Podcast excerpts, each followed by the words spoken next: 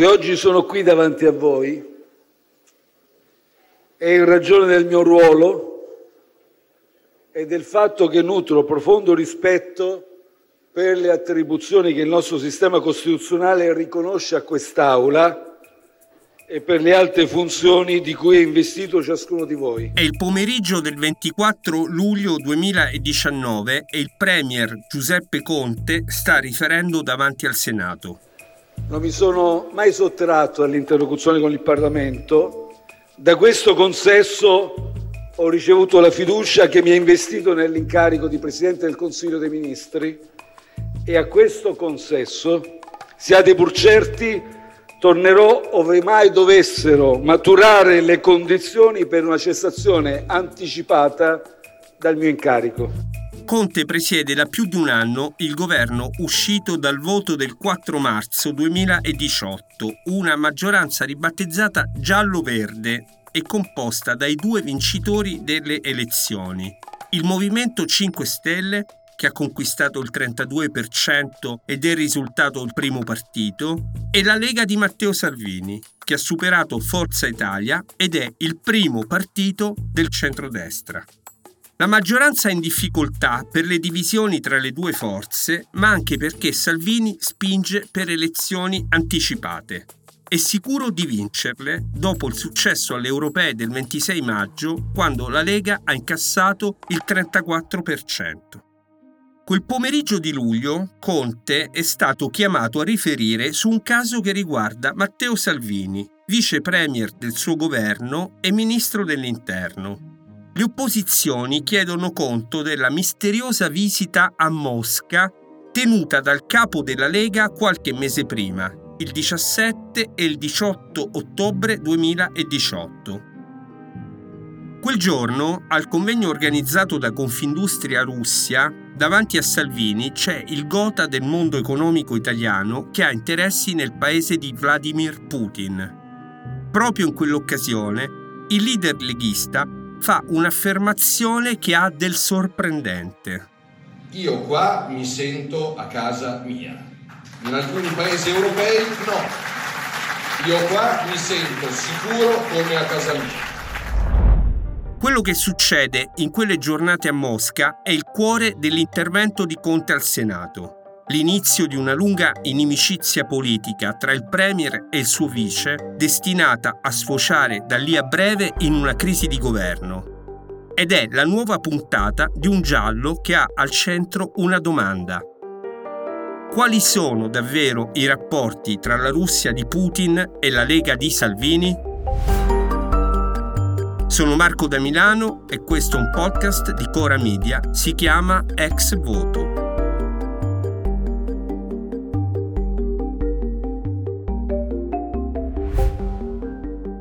Giuseppe Conte, nel luglio duemiladiciannove, sta per compiere cinquantacinque anni.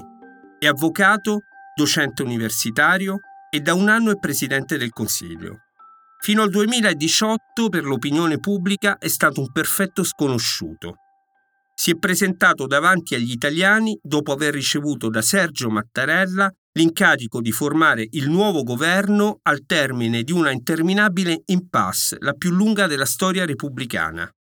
Dal voto del quattro marzo duemiladiciotto ci sono voluti quasi tre mesi per trovare un accordo sul nuovo inquilino di Palazzo Chigi.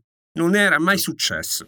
Il mio intento è di dar vita ad un governo dalla parte dei cittadini che tuteli i loro interessi. Mi propongo di essere l'avvocato difensore del popolo italiano. Popolo è la parola chiave del nuovo potere. Anche il capo della Lega la usa spesso. Salvini entra nell'esecutivo da vice premier e ministro dell'Interno. Nel duemiladiciotto ha quarantacinque anni, ma la sua carriera politica è cominciata presto. Nel millenovecentonovantatré, appena ventenne, è stato eletto consigliere comunale a Milano. Qualche settimana prima ha anticipato un altro giovane Matteo che avrà un futuro in politica. Quel Matteo, Renzi, che girerà la ruota della fortuna in un celebre programma di Mike Bongiorno, lo abbiamo raccontato nella scorsa puntata di Ex Voto. Anche Matteo Salvini partecipa a un gioco a premi delle reti Fininvest, una trasmissione molto seguita condotta da Davide Mengacci. Il pranzo è servito. Ah, buongiorno. Salve a lei. Signor Matteo Salvini. Matteo Salvini. Da? Milano. Da Milano. Milano. Di professione? Di professione nulla facente, iscritto all'università in attesa di dare esami quando gli sviluppi lo permetteranno. In che senso? E che sto preparando. Sto ah, studiando... Ma hai iscritto al primo anno? Primo eh? anno, sì. Ah, per Marco. Ah, bene, bene, bene. E intanto viene qui. E intanto faccio un giro a Roma quando mi capita. Giusto, e adesso l'hai capitato e ho detto andiamo a vedere dentro, sì, eh? esattamente. Giusto, bene.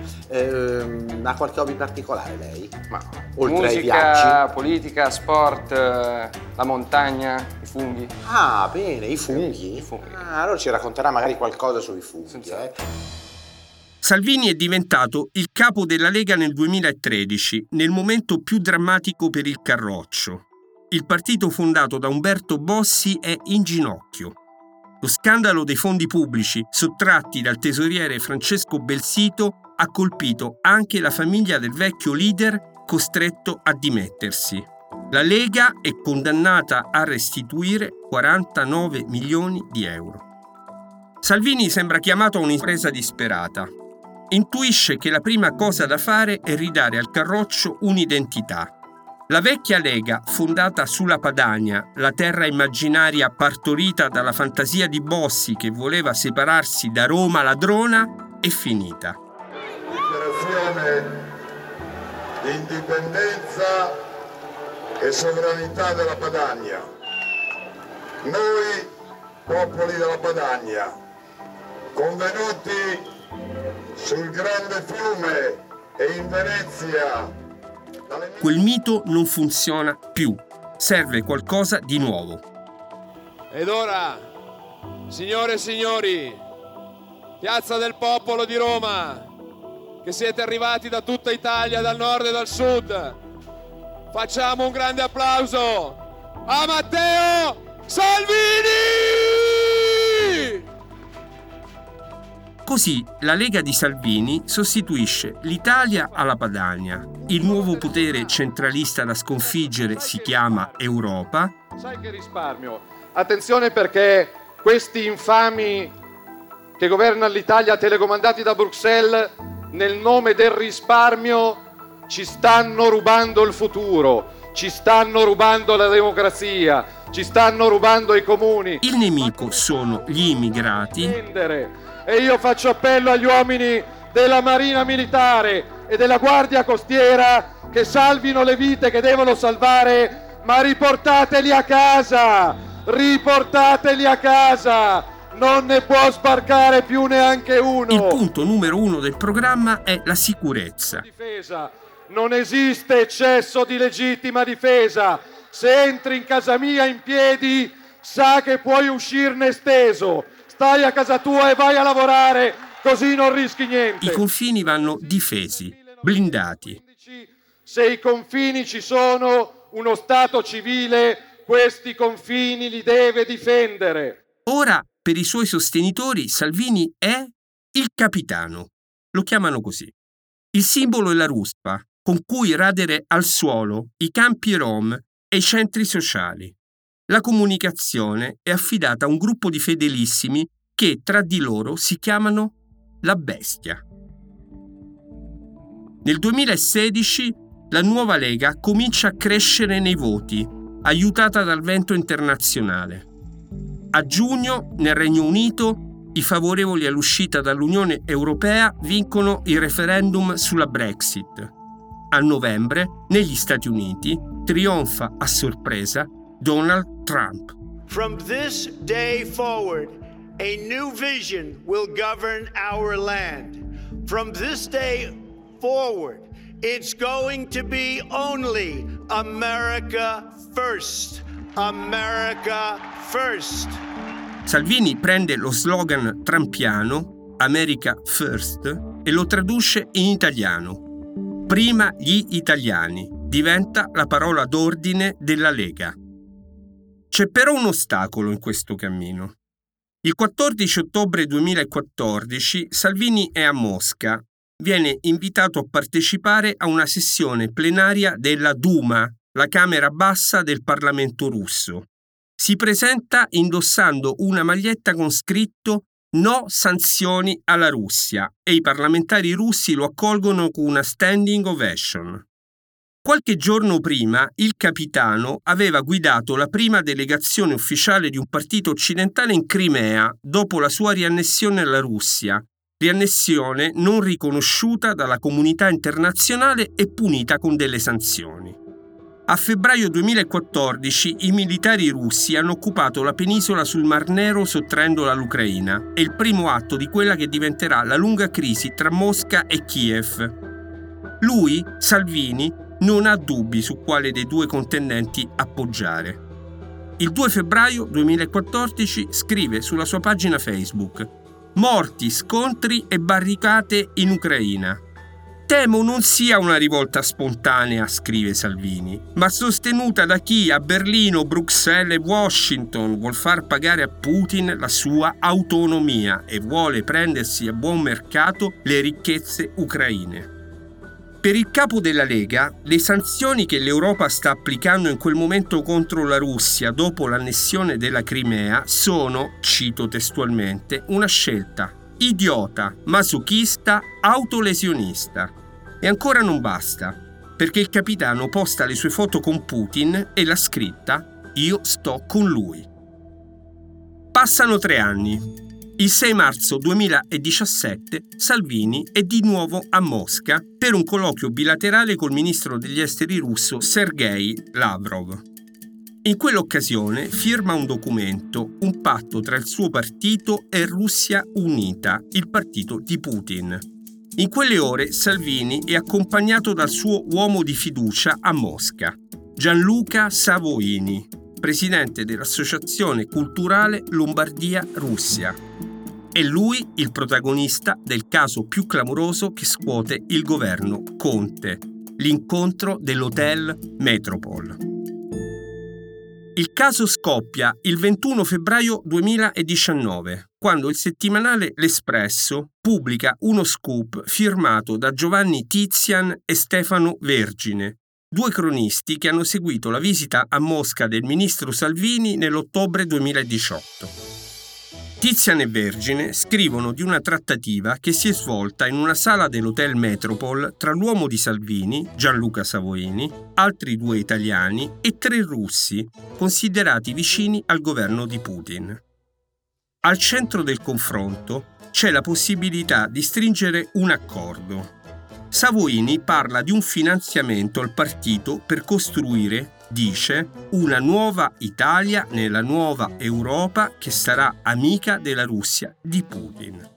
Per far arrivare i fondi senza dare troppo nell'occhio, si parla anche di organizzare una falsa vendita di tre milioni di tonnellate di gasolio da una compagnia petrolifera russa all'ENI, servendosi di una serie di intermediari.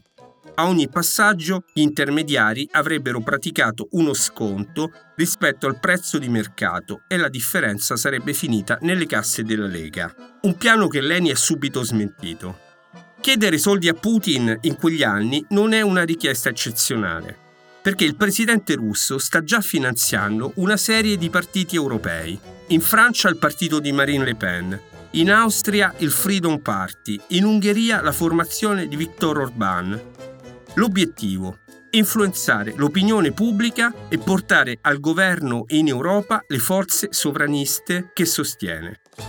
All'uscita dello scoop, con le foto di Savoini al tavolo con i russi, la Lega reagisce con il silenzio, vuol far cadere l'inchiesta giornalistica nel nulla. Qualche mese dopo, siamo nel giugno del duemiladiciannove, il sito americano BuzzFeed pubblica la registrazione del colloquio rivelato dall'Espresso.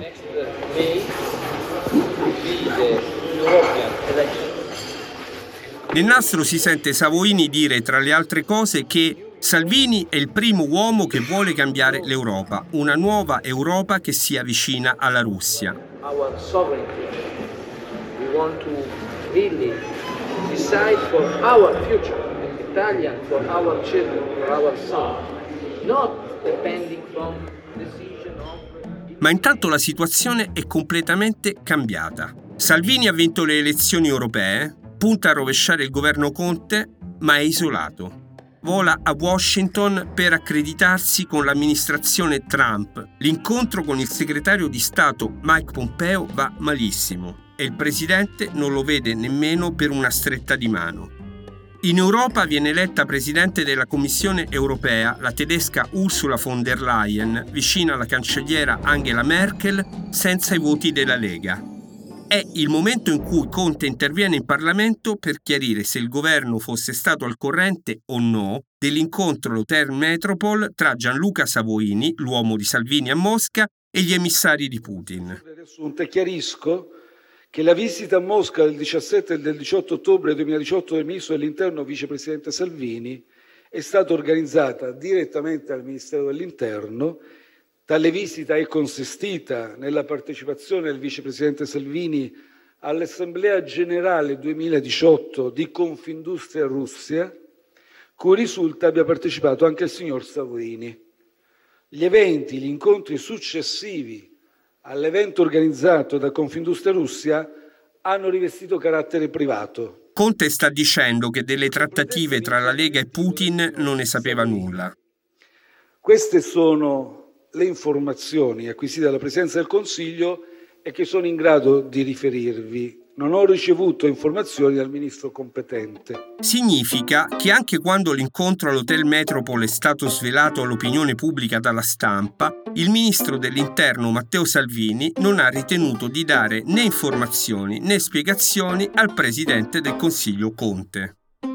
Tra i due cala il gelo. Qualche giorno dopo, il tre agosto, mentre Lega e cinque Stelle stanno al governo insieme da separati in casa e la rottura definitiva è imminente, Salvini apre di fatto la crisi da una sede molto poco istituzionale, lo stabilimento balneare Papeete Beach a Milano Marittima.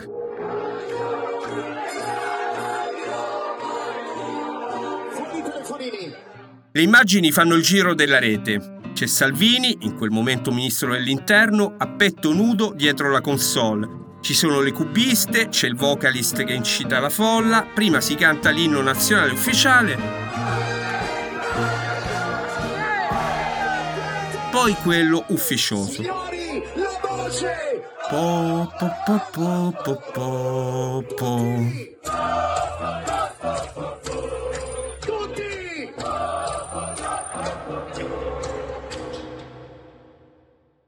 L'otto agosto si consuma lo strappo. La Lega esce dalla maggioranza e chiede di tornare alle urne. Salvini lancia la sua candidatura a Palazzo Chigi. Chiedo agli italiani se hanno la voglia di darmi pieni poteri per fare quello che abbiamo promesso di fare fino in fondo, senza rallentamenti e senza palle al piede. E se no, in democrazia, questo sicuramente sì. Questo sicuramente sì. Eh, poi siamo in democrazia, eh, eh, chi sceglie Salvini sa cosa sceglie. È la crisi d'agosto, senza precedenti nella storia repubblicana, fino a quel momento almeno. Martedì venti agosto duemiladiciannove, alle quindici e dieci, nell'aula del Senato, rovente non solo per la temperatura, va in scena il duello tra l'avvocato del popolo e il capitano populista. Quando il presidente del Consiglio si alza per iniziare il suo discorso, Salvini è seduto ai banchi del governo proprio accanto a Conte. Caro ministro dell'Interno, caro Matteo, promuovendo questa crisi di governo ti sei assunto una grande responsabilità di fronte al Paese. Hai annunciato questa crisi chiedendo pieni poteri per governare il Paese e ancora di recente ti ho sentito invocare le piazze a tuo sostegno. Questa tua concezione, permettimi di dirlo, mi preoccupa. Se tu avessi accettato di venire qui, al Senato, per riferire sulla vicenda russa, una vicenda che oggettivamente merita di essere chiarita anche per i riflessi sul piano internazionale,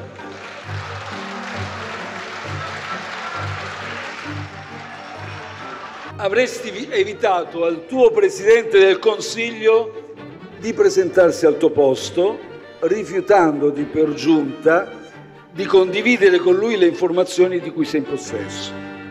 Quello di Conte non è un discorso, è una requisitoria fredda, spietata, contro il leader leghista. Lui, il capitano, sembra stordito dai colpi a sorpresa. Se ne sta con le mani sotto il banco, lo sguardo perso nel vuoto, il nervosismo crescente. A un certo punto estrae un rosario e lo bacia. Poi sale sui banchi della Lega e replica. Uh, rifarei tutto quello che ho fatto. Tutto.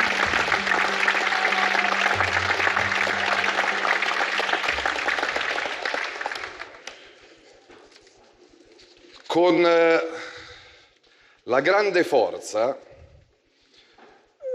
di essere un uomo libero. Quindi vuol dire che non ho paura del giudizio degli italiani. In quest'aula ci sono donne e uomini liberi e donne e uomini un po' meno liberi. Chi ha paura del giudizio del popolo italiano non è una donna o un uomo libero. Molto semplicemente, è il sale della democrazia. Mi permetta, Presidente, però, per sentirmi dare, ed è una novità di oggi, mi spiace che lei mi abbia dovuto mal sopportare per un anno. Non l'avevo capito, me ne dolgo. Pericoloso, autoritario, preoccupante, irresponsabile, opportunista, inefficace, incosciente. Bastava Saviano di torno a, a raccogliere tutta questa sequela di insulti. Non serviva il Presidente del Consiglio. Bastavano un Saviano, un Travaglio, un Renzi, non il Presidente del Consiglio. Conte e Salvini si contendono il popolo. Il governo cade, ma il Movimento cinque Stelle si allea con il P D e Salvini torna all'opposizione. Fino al febbraio duemilaventuno, quando le parti si invertono ancora. La Lega torna al governo, entra con i suoi ministri nella maggioranza di unità nazionale di Mario Draghi. Conte invece è costretto a lasciare Palazzo Chigi. Lo fa con una dichiarazione da un banchetto sulla piazza fuori dalla sede della Presidenza del Consiglio. In queste ore qualcuno mi descrive come un ostacolo alla formazione di una nuova esperienza di governo. Evidentemente non mi conosce o parla in malafede. I sabotatori cerchiamoli altrove. Io ho sempre lavorato, continuerò a lavorare per il bene del Paese e perché si possa formare un nuovo governo per risolvere le urgenze sul piano sanitario, economico, sociale e quindi nell'interesse dei cittadini, per il bene del Paese. E mi rivolgo adesso agli amici del Movimento. Io ci sono e ci sarò. Il messaggio è chiaro. L'avvocato torna al popolo, guiderà il Movimento cinque Stelle. Due vite parallele che sono arrivate fin qui, fino alla campagna elettorale dell'estate duemilaventidue. Conte, da capo del Movimento, ha subito una scissione promossa dall'ex amico Luigi Di Maio, il ministro degli esteri. Ancora una volta il terreno di scontro è la politica estera, la fedeltà agli Stati Uniti, all'Europa e alla NATO, il rapporto con la Russia di Putin, che nel frattempo ha scatenato la guerra invadendo l'Ucraina il ventiquattro febbraio. Il conflitto è il grande evento che fa da spartiacque anche in questa campagna elettorale, dividendo le nuove sfere di influenza. Conte e Salvini si ritrovano dalla stessa parte. Il primo esce dalla maggioranza di governo, il secondo ordina ai suoi di aprire la crisi che porta alle elezioni anticipate. I vincitori del duemiladiciotto, Movimento cinque Stelle e Lega, sono profondamente cambiati e si battono per non essere gli sconfitti del duemilaventidue. Sullo sfondo restano le domande di ieri, due su tutte. Che cos'è il popolo? E chi lo rappresenta? Ex Voto è un podcast di Marco Damilano, prodotto da Cora Media, scritto con Tommaso De Laurentiis e Matteo Miavaldi.